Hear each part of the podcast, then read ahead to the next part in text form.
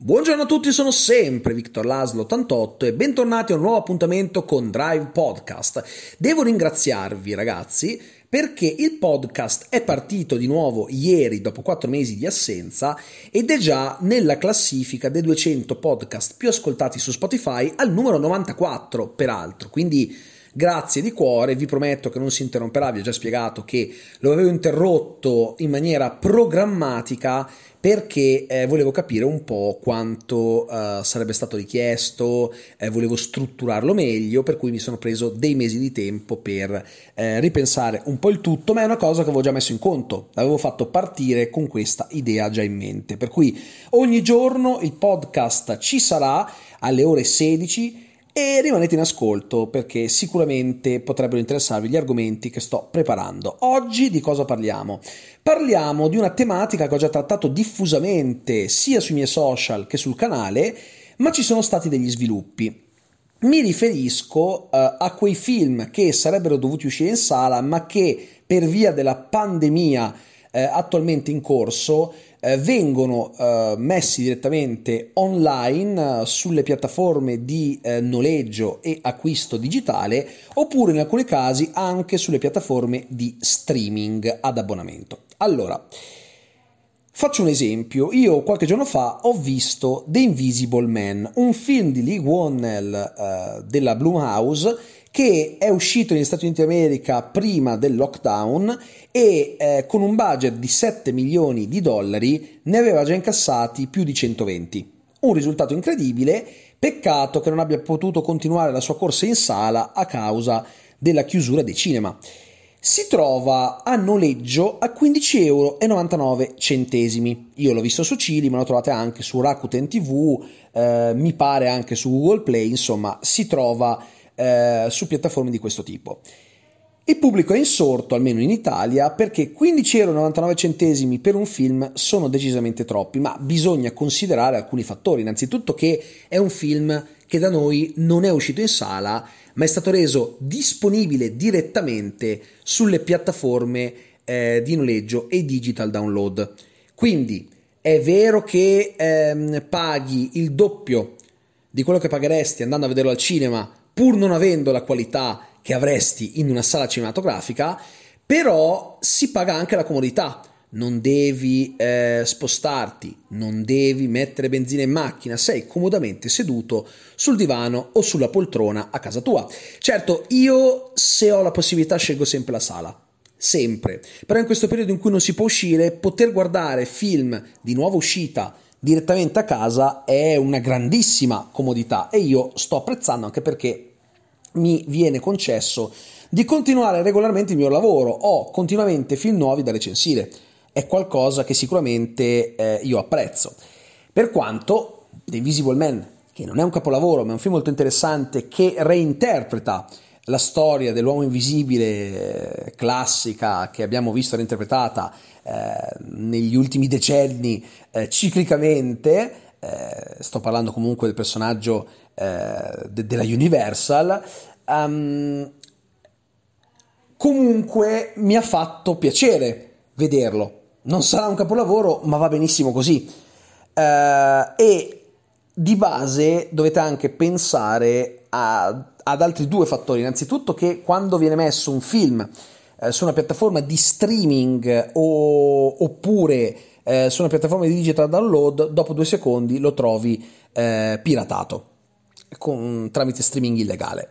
E poi che in quarantena ci sono persone che non sono da sole, alcuni sono con la famiglia, madre, padre, uno o più fratelli e sorelle, oppure ehm, altri sono eh, insieme ehm, alla moglie barra marito, fidanzato barra fidanzato, eh, compagno barra compagno, eccetera. Io conosco persone che eh, sono in quarantena con dei coinquilini, per cui se già il film viene visto da tre o quattro persone, se si divide il costo si paga meno di quello che si pagherebbe andando a guardarlo al cinema.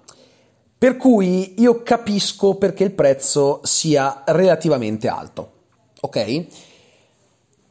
Poi però sono state fatte anche altre cose che secondo me sono interessanti.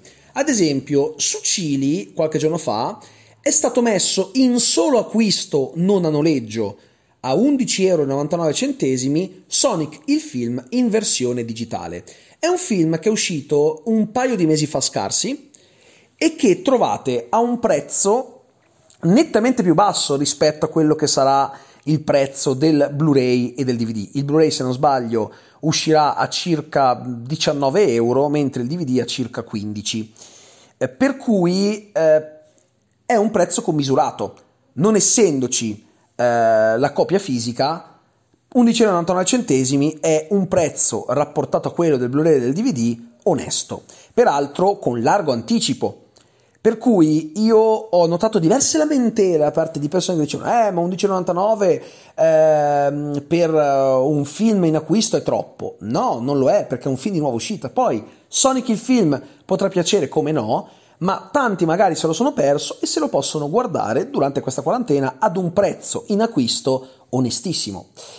E quindi io sono francamente contento del fatto che ehm, di base, diciamo, Um, abbiano deciso di fare una cosa del genere, cioè iniziare a mettere questi film uh, sulle piattaforme di, di digital download o di streaming, perché è um, qualcosa che serviva in questo periodo e soprattutto serve alle major, alle grandi case di produzione cinematografiche, per non uh, collassare. Già la catena M C uh, a livello cinematografico Eh, negli Stati Uniti d'America è fallita, um, altre major sono in difficoltà. Con l'acquisto e il noleggio di questi film eh, sicuramente si dà un supporto, per cui è importante supportare eh, queste pellicole, proprio perché è l'unico modo che hanno le major per non andare a gamba all'aria in questo periodo che non si sa quando finirà, non si sa con certezza quando riapriranno i cinema, eh, sia che, che avvenga questa cosa in maniera contingentata, quindi vendendo la metà dei biglietti, mantenendo la distanza di un posto eh, rispetto agli altri eh, clienti, quindi vendendo eh, una, una poltroncina sì, una poltroncina no a livello di, di spazio, eh, oppure che sia una riapertura vera e propria. Non lo sappiamo, per il momento non se ne è ancora parlato, per cui capite bene che può risultare un, un problema tutto questo e eh, quindi l'acquisto e il noleggio di questi film è importante. Poi eh, abbiamo anche il caso di Bombshell, che da noi sarebbe dovuto uscire eh, già qualche giorno fa e che verrà eh, caricato su Amazon Prime Video domani, che è il diciassette aprile. Questo è molto interessante. Domani potremo vederci Bombshell senza fondamentalmente pagarlo, se abbiamo già l'abbonamento ad Amazon Prime Video. In realtà l'abbonamento è ad Amazon Prime che, eh, oltre ai vari vantaggi a livello di spedizione per l'utilizzo di Amazon, ti dà, compreso nel prezzo, anche Amazon Prime Video. Se non avete Amazon Prime, che costa circa trentasei euro l'anno, fatelo subito, perché vale anche solo per il Prime Video. Per cui eh, da quel punto di vista io sono sinceramente contento di potermi vedere finalmente Bombshell, porca miseria, che va bene, all'estero è uscito già da un po' di tempo, ma comunque arriva in Italia più o meno nel periodo in cui era stato programmato, anche se con un leggero ritardo, e eh, nonostante la quarantena ce lo possiamo vedere. Io sono assolutamente soddisfatto eh, di questa cosa, sono contento e eh, le major si stanno adattando. Probabilmente tra poco vedremo anche un calo dei prezzi dei film che vengono messi sulle varie piattaforme eh, a pagamento.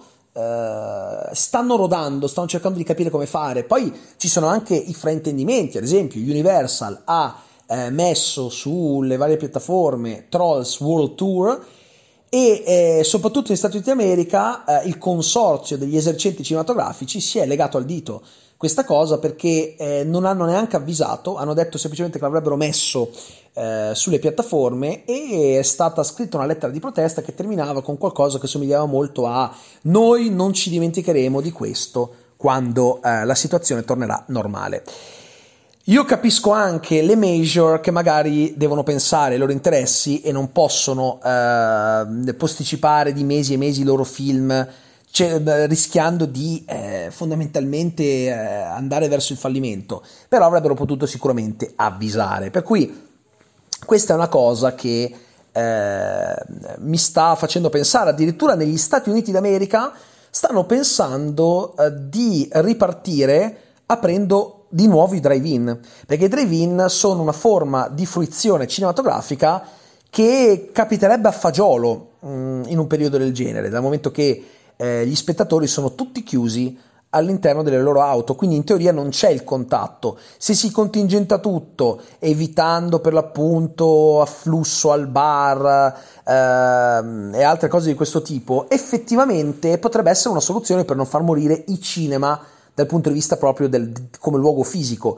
In Italia una cosa del genere già sarebbe più difficile, perché noi non siamo attrezzati, non abbiamo impianti di drive-in. Negli Stati Uniti d'America ce ne sono ancora tanti attivi e potrebbero essere una soluzione. Non so se si può fare direttamente adesso, ma magari lasciando passare ancora qualche settimana e eh, contingentando il tutto in maniera accurata, forse potrebbero trovare un modo per far ripartire la macchina dell'industria cinematografica eh, proprio da un punto di vista fisico. Sarebbe una cosa molto interessante, perché no? Qualcuno mi ha chiesto quali sono i film che sono stati messi finora eh, in digital download o a noleggio eh, che eh, sarebbero dovuti uscire in sala, invece sono usciti direttamente lì. Eh, tra i vari eh, che stanno aumentando sempre di più giorno dopo giorno abbiamo Emma, Trolls World Tour, il già citato The Invisible Man, Bloodshot, che peraltro viene messo in acquisto a soli nove virgola novantanove euro, ma non fatevi ingannare dal prezzo, quel film è orribile. Eh, Sonic, che sì, era uscito, ma in alcuni paesi non era riuscito ad arrivare perché era già scoppiata la pandemia, e quindi è stato messo in solo acquisto a undici virgola novantanove euro. Eh, io l'ho, l'ho, l'ho, l'ho, visto su, l'ho preso su Chili, ma eh, voi potete cercare magari su, anche su Rakuten ti vu, anche se credo che lo trovate, forse quello lo trovate solo su Chili, comunque sia lo trovate su una piattaforma di quel tipo. Um, e poi abbiamo per appunto il già citato Bombshell, che eh, arriverà domani. Ma adesso passiamo a un argomento che è vagamente collegato a quello di cui abbiamo parlato finora. Mi riferisco all'uscita di Capone o Capone. Uh, è un biopic su Al Capone, uh, un biopic che ne reinterpreta un po' la figura, con Tom Hardy, che pare sia stato veramente molto bravo. È uscito ieri il trailer e vi posso garantire che è veramente, veramente sensazionale. Lascia pensare ad un filmone, magari poi non lo è, però Hardy a me ha convinto tantissimo nel trailer, ma la cosa che eh, mi ha colpito è il nome del regista. Prima di dirvelo vi spiego però perché eh, il, l'argomento, questo argomento su Capone o Capone è collegato a quello che abbiamo detto poco fa, perché si sta già parlando di una possibile diffusione del film o direttamente su una piattaforma di streaming o sempre a noleggio digitale. E io per un film del genere di soldi ne spendo volentieri. Io sono stato contento di aver visto Invisible Man, di aver visto Emma, di aver visto beh, Bloodshot un po' meno contento, ma sono contento comunque di aver dato il mio supporto eh, alla fine. Um, e fondamentalmente eh, non si sa ancora se il film andrà direttamente mh, online a pagamento oppure no, ma eh, la cosa per l'appunto che mi stupiva è il nome del regista, che ha anche scritto la sceneggiatura, Josh Trank. Eh sì, lo stesso Josh Trank che ha distrutto l'immagine dei Fantastici Quattro con il suo orribile Fantastic Four con, My- con Miles Teller, eh, Jamie Bell, eh, Kate Mara, eccetera, con anche il povero Toby Kebbell, che peraltro è tornato a fare figure di merda in Bloodshot. Lui è anche un bravo attore, ma gli ultimi ruoli che ha scelto, babba via, anche se adesso si sta un attimino riprendendo, a quanto pare.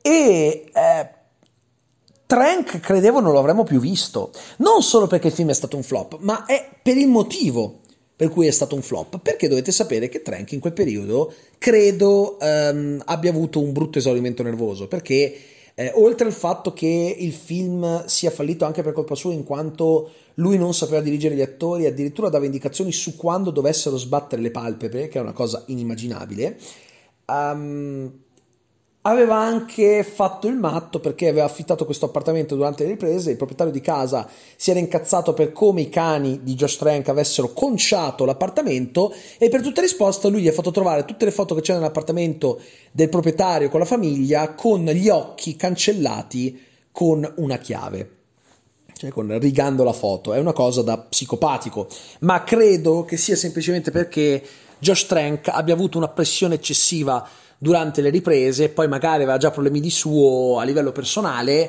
e ha un po' perso la bussola, è un po' crollato. Credevo non l'avremmo mai più sentito nominare, soprattutto dopo che gli hanno levato uh, la regia, mi pare fosse uh, Rogue One, a Star Wars Story, che poi è andata a Gareth Edwards, e quindi io ho pensato la carriera di quest'uomo è finita definitivamente. Invece no, ti esce fuori con un biopic su uno dei personaggi più famosi della storia americana, uno dei gangster più chiacchierati di sempre, con Tom Hardy. Attenzione, attenzione signori, è molto molto interessante tutto questo, soprattutto se date un'occhiata al trailer che vi metterò nella descrizione del podcast. Io quando l'ho visto, me l'avevano consigliato ieri un paio di persone, sono rimasto abbastanza attonito, non credevo che Trank sarebbe tornato con qualcosa che suscitasse così tanto la mia curiosità. Ovviamente da un trailer non è che si può giudicare il film, so solo che io spero che lo mettano a questo punto in streaming, perché va bene scegliere la sala, ma siccome al momento adesso io la sala non la posso scegliere, il film lo voglio vedere comunque, anche perché sa Dio quando torneremo tutti in sala, per cui non è che il cinema si può fermare. Certi film come questo lo vorrei, li vorrei vedere. Poi ehm, diciamo che eh, sorge anche un'altra domanda, ma film come Black Widow, Mulan e altri grandi film che dovevano uscire eh, in questo periodo, cosa faranno? Cosa, li sposteranno? Non li sposteranno? C'è chi chiede a gran voce Disney, eh, su Disney Plus Mulan. Secondo me è assurdo, visto che dovrebbe essere il film Disney più costoso della storia di questa casa di produzione, e metterlo su Disney Plus significherebbe perdere milioni e milioni di incassi. Il problema è che è stato rilevato da una statistica che l'interesse del pubblico per Mulan si è spento e non si sa se si riaccenderà quando eventualmente eh, si possa tornare in sala. Eh, ad esempio eh, negli Stati Uniti d'America eh, su Disney Plus è stato messo Onward, che è stato un flop per via del fatto che è uscito quando già ormai molti cinema l'hanno chiusi, e quindi per non perdere milioni di dollari lo hanno messo su Disney Plus, ma il costo di quel film è stato infinitamente inferiore rispetto a quello eh, che hanno speso per Mulan. Bisogna capire se Onward arriverà eh, su Disney Plus anche da noi, però eh, quello è già un altro discorso. Eh, se penso a un Mulan o a un Black Widow non ce li vedo metterli su Disney Plus, sarebbe una perdita enorme, per cui anche da questo punto di vista bisogna cercare di capire come si evolverà la situazione. Non sarà semplice ragazzi, il cinema eh, si deve adattare a questa situazione, ma le major lo stanno già facendo, sono i primi esperimenti. Ad esempio io questo Capone lo vedo bene su una piattaforma come Amazon Prime Video, eh, non sarebbe male, devo dire, quindi sarei sinceramente curioso, sarei sinceramente curioso di capire che cosa faranno. E da un certo punto di vista eh, io sono anche allibito, perché mai avrei pensato che saremmo stati testimoni di una cosa del genere. Questo è uno degli eventi più sconvolgenti degli ultimi decenni, perché comunque stiamo parlando di una pandemia eh, come non si vedeva da tanto tempo, e è una pandemia che capita in un periodo dove la tecnologia è molto più sviluppata, dove ci sono i modi per non far morire l'industria cinematografica. Bisogna capire come si evolverà il tutto. Io l'ho sempre detto, prima o poi saremmo arrivati ad un, ad un punto in cui eh, cinema in sala e streaming avrebbero iniziato a convivere, ci sarebbe stata una commistione, film usciti in sala che in contemporanea si trovavano in streaming, oppure che uscivano in streaming pochissimo tempo dopo. Il Covid, eh, questa pandemia di coronavirus, di, quest- di questo particolare coronavirus, sta accelerando questo processo. Credo che qualche strascico, qualcosa, rimarrà anche quando riapriranno le sale, e quindi forse quel processo che io prevedevo eh, entro i prossimi quindici venti anni potrebbe essere stato accorciato di diverso tempo. Bisogna stare a vedere come verrà gestito il tutto nei prossimi mesi. Però direi che è una cosa quantomeno interessante da osservare, è un fenomeno che mi intriga. Posto che io in sala ci andrò sempre, vi dico che al momento lo streaming forse è l'unica cosa che può salvare eh, le grandi major, alla faccia di chi dice che lo streaming il cinema lo uccide. Se non ci fosse streaming, lo streaming avremo un blocco totale delle produzioni e delle distribuzioni. Allora, le produzioni sono bloccate, sì, le distribuzioni no, grazie allo streaming. Quindi prima di dire che lo streaming ammazza il cinema, pensiamoci due volte, e non ammazzerà la sala. Vedrete che eh, dovranno creare un modello per salvare capre e cavoli eh, quando riaprirà tutto, perché l'economia sarà gravemente danneggiata, anche da un punto di vista cinematografico. Quando ci fu la spagnola eh, negli anni venti, come di, dice anche il collezionista molto spesso, il collezionista di ombre, ehm, le major fecero una cosa impensabile, acquistarono le catene di cinema, proiettandoli i loro film, cosa che oggi non si potrebbe fare nello stesso identico modo per il semplice fatto che eh, le regole di antitrust sono diverse rispetto all'epoca. Però io mi aspetto qualcosa che prima sarebbe stato impensabile, e io penso che lo streaming avrà un suo ruolo, magari con delle convenzioni, magari mettendo i film in streaming subito dopo l'uscita, cose di questo tipo. Secondo me ci sarà un buon ruolo dello streaming nel salvataggio eh, dell'industria cinematografica, e a quel punto io avrei un paio di cose da dire. Però non, no, siccome non prevedo il futuro, staremo a vedere cosa succederà. E siamo giunti alla fine di questa puntata del Drive Podcast. Io vi do appuntamento a domani sempre intorno alle sedici, vi mando un bacione e grazie per avermi seguito. Mi raccomando, supportiamo l'industria sempre. Ciao a tutti.